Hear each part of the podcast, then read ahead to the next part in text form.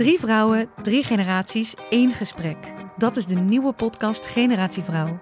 Samen met babyboomer Nora Beijer Wij vonden dat heel gewoon. en Roos Slikker uit Generatie X Jouw generatie doet dat. onderzoek ik, millennial Eva Breda, wat we van andere generaties kunnen leren. Iedere vrijdag een nieuwe aflevering op Flair, Libelle of margriet.nl slash podcast.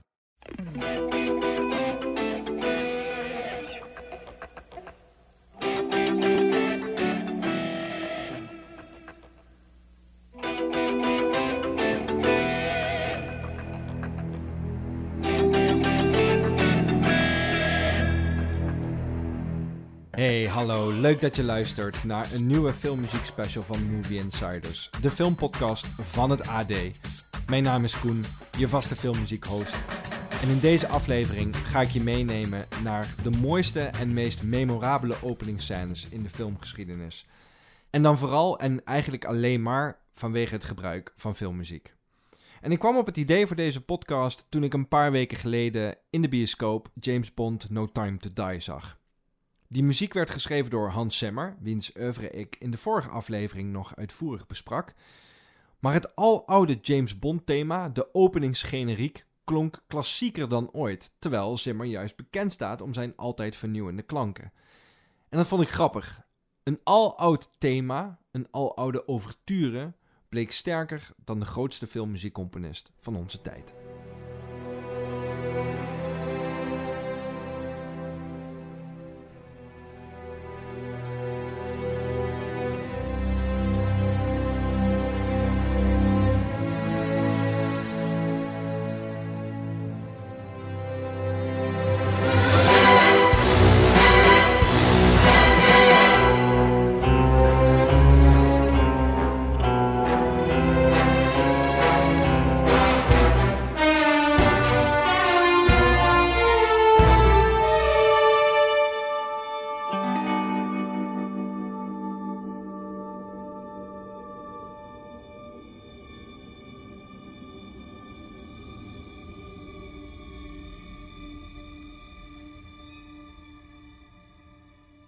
Ik hoop dat je na het luisteren van deze aflevering met andere oren naar een openingsscène gaat kijken. Want zo'n scène is best wel bepalend voor het gevoel waarmee je de rest van de film ziet.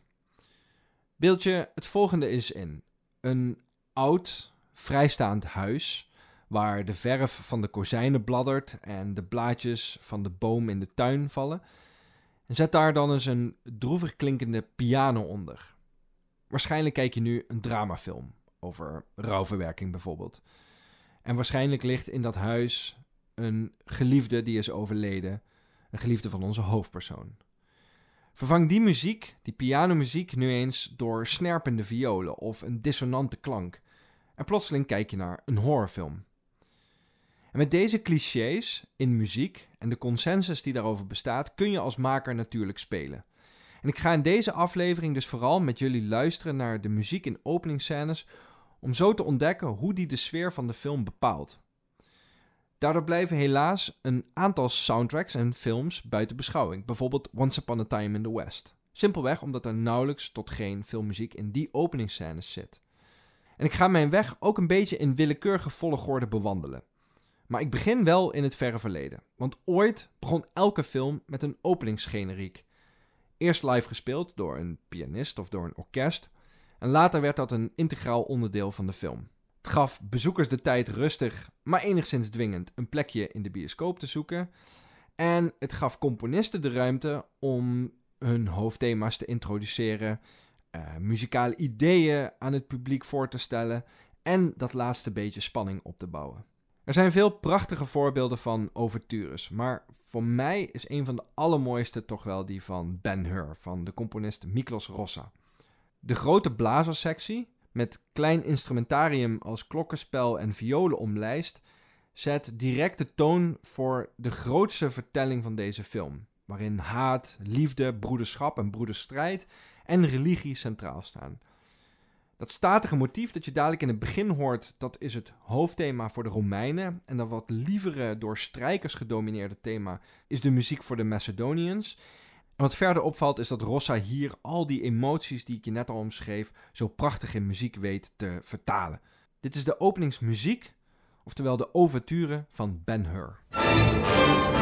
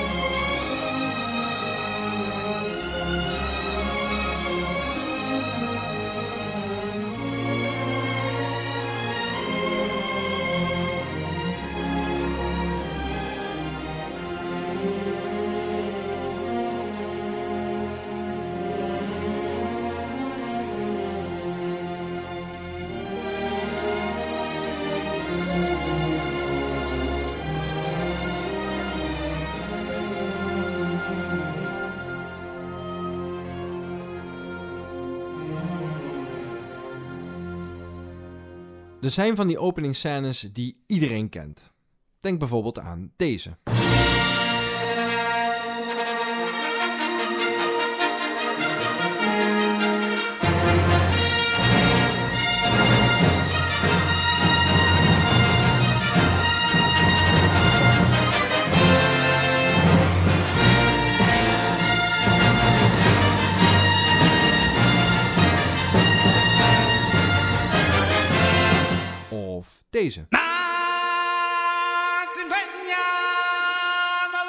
Chihuahua.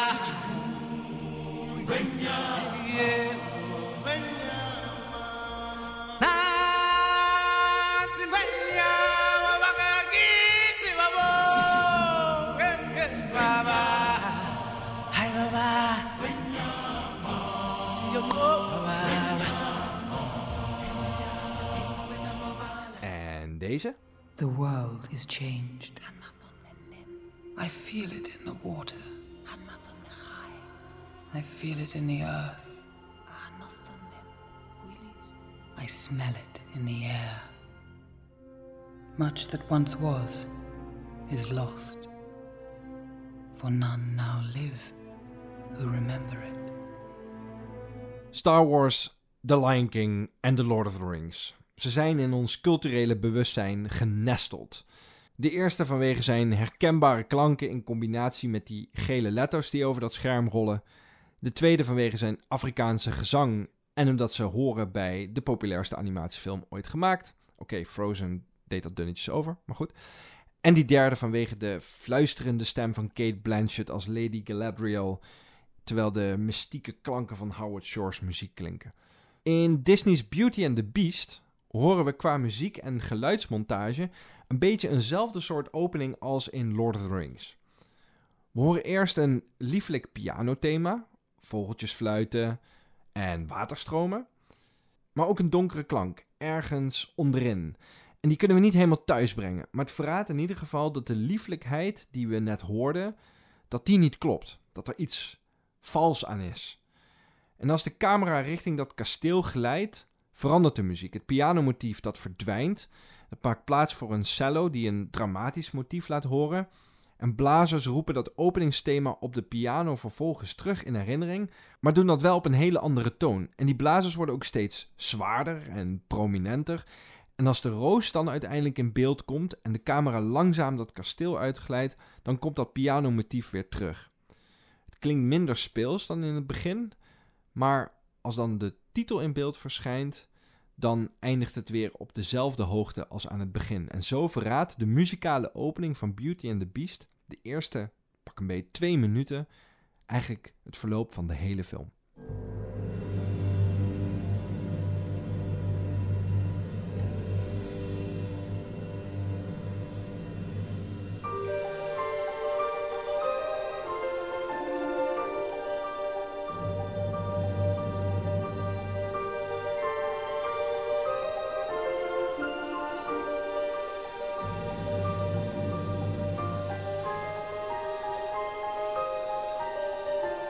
Once upon a time, in a faraway land, a young prince lived in a shining castle. Although he had everything his heart desired, the prince was spoiled, selfish, and unkind. But then, one winter's night, an old beggar woman came to the castle and offered him a single rose in return for shelter from the bitter cold. Repulsed by her haggard appearance, the prince sneered at the gift and turned the old woman away. But she warned him not to be deceived by appearances, for beauty is found within. And when he dismissed her again, the old woman's ugliness melted away to reveal a beautiful enchantress. The prince tried to apologize, but it was too late, for she had seen that there was no love in his heart and as punishment, she transformed him into a hideous beast and placed a powerful spell on the castle and all who lived there. Ashamed of his monstrous form, the beast concealed himself inside his castle with a magic mirror as his only window to the outside world. The rose she had offered was truly an enchanted rose, which would bloom until his 21st year. If he could learn to love another and earn their love in return by the time the last petal fell, then the spell would be broken.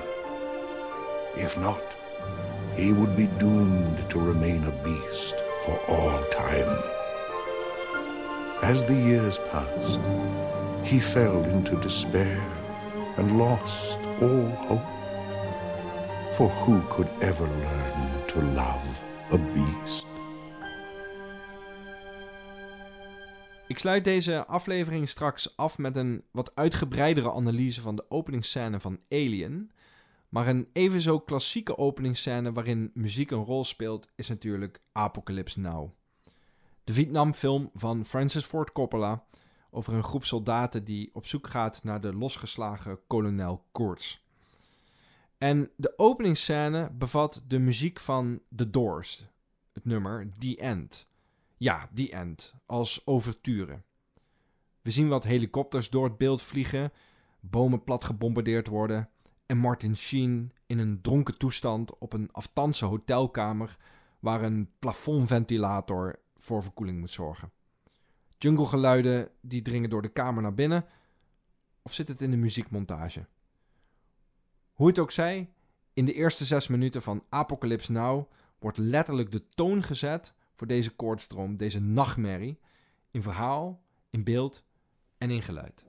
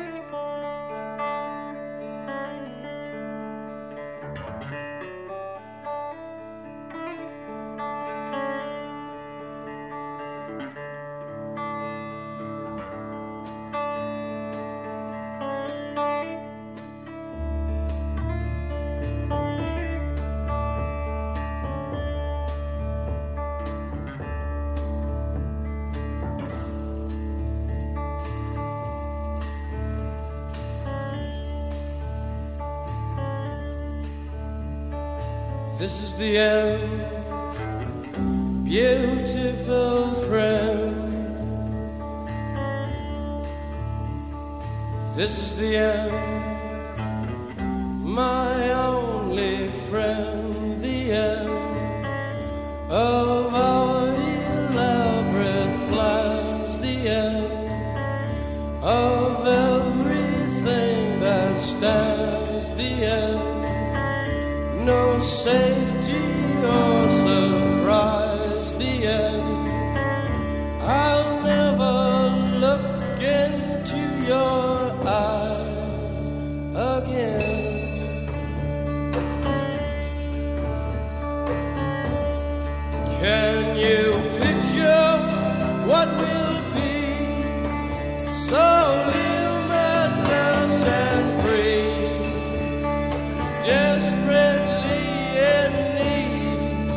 of some stranger's hand in a desperate land.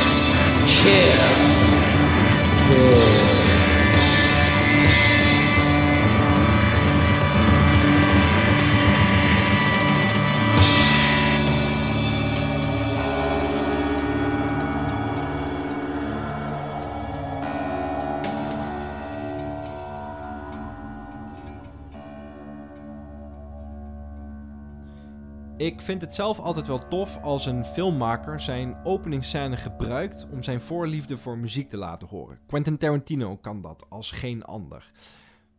Maar zo vlekkeloos als dat Edgar Wright het deed in Baby Driver zag ik niet heel vaak.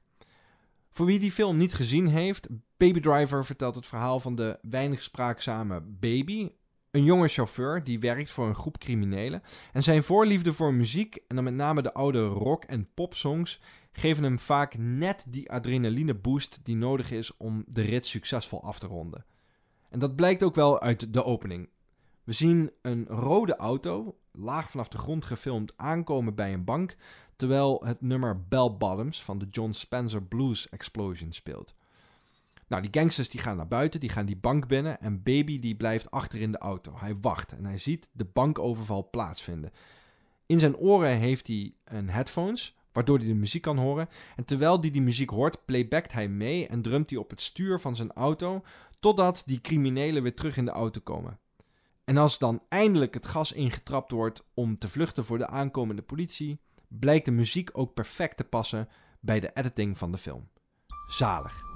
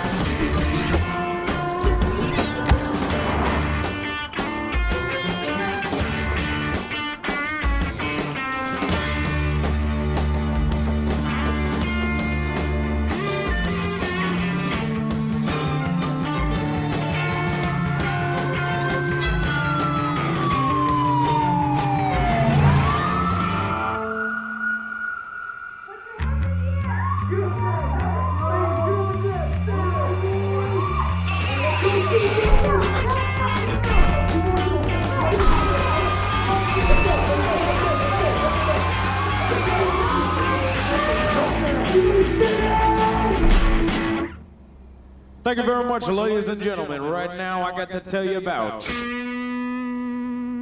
the fabulous,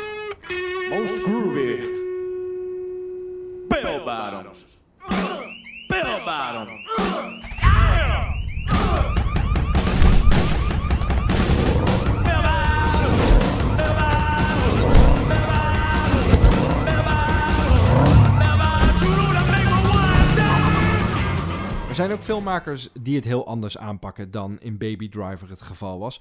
En toch juist ook de kracht van muziek gebruiken. Zoals meesterregisseur David Lynch in Mulholland Drive voor een wel heel bijzondere opening kiest. De film vertelt het verhaal van de actrice in Spee Betty, gespeeld door Naomi Watts, die naar Hollywood verhuist in de hoop dat daar haar doorbraak geforceerd kan worden. Maar al snel belandt ze letterlijk in een nachtmerrie als ze per ongeluk een blauw doosje opent. De opening van de film is eigenlijk al even vreemd als de rest van de film. We zien mensen die duidelijk allemaal in één beeld zijn samengevoegd, terwijl ze in verschillende takes zijn opgenomen, dansen.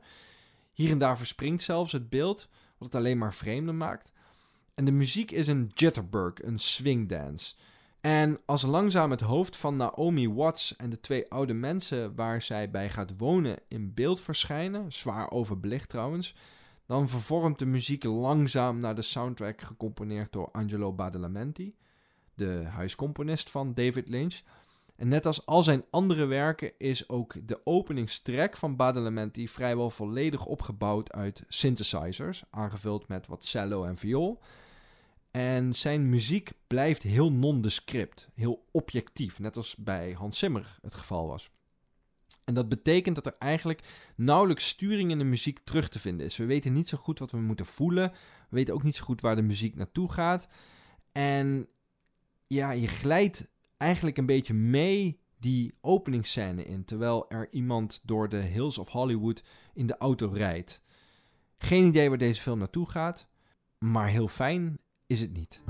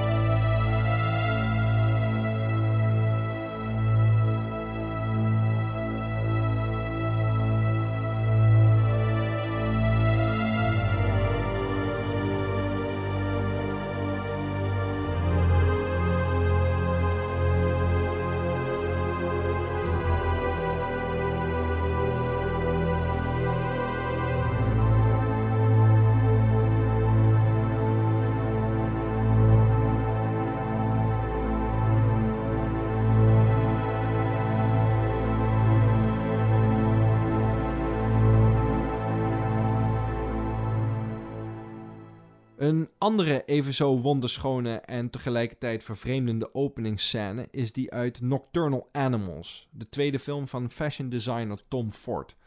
Ook al zo'n vreemde film waarin dromen en realiteit door elkaar heen lijken te lopen.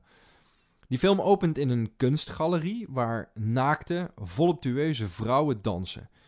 Ze dragen enkel en alleen laarzen en extravagante hoeden, terwijl ze zwaaien met glitterstokken en sterretjes en heel verleidelijk dansen. En als je die openingsscène probeert te ontleden als een onderdeel van de vertelling in de film, dan zul je enkel verward achterblijven. Want het is Ford hier niet doen om een verhalende opening. Het gaat om de verwondering over het lichaam, over de soms onverwachte plekken of situaties waar je als mens in kunt belanden. En het gevoel in een nare, alternatieve realiteit te zijn beland. En dat zijn de thema's die allemaal terugkomen in de rest van de film.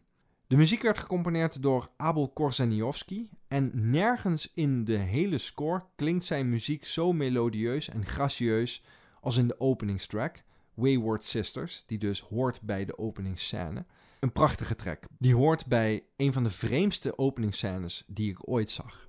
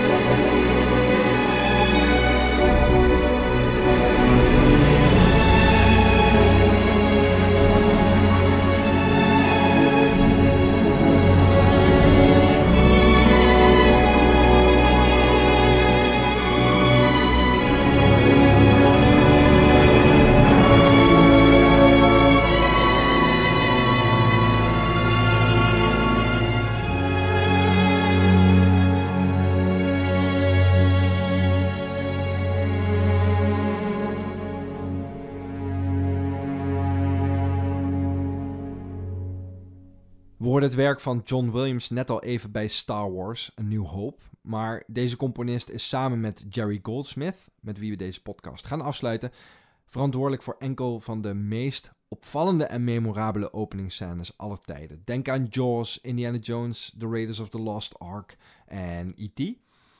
Maar hier in deze podcast-aflevering kies ik voor een wat minder typische opening van Williams, namelijk voor Saving Private Ryan. Voor we namelijk op de stranden van Normandië aankomen, zien we een oude Ryan, hoewel we dat dan nog niet weten. En hij loopt over de Amerikaanse begraafplaats nabij de Franse stranden. Zijn familie is mee en de muziek die je hoort wordt gedomineerd door blazers en trommels, lichte percussie.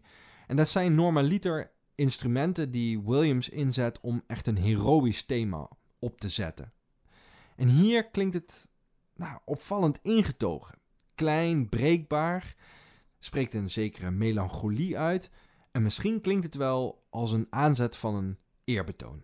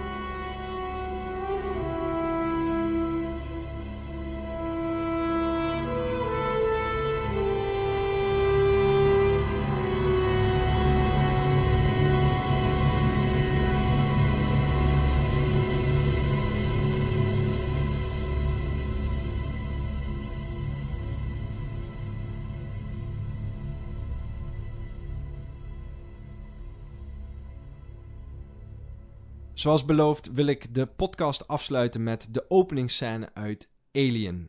De science fiction horror klassieker van Ridley Scott over Ellen Ripley, die nadat haar hele crew is uitgemoord door een alien, het opneemt tegen het monster. De muziek werd gecomponeerd door Jerry Goldsmith, wiens naam ik eigenlijk te weinig heb genoemd in de filmmuziekspecials van dit jaar.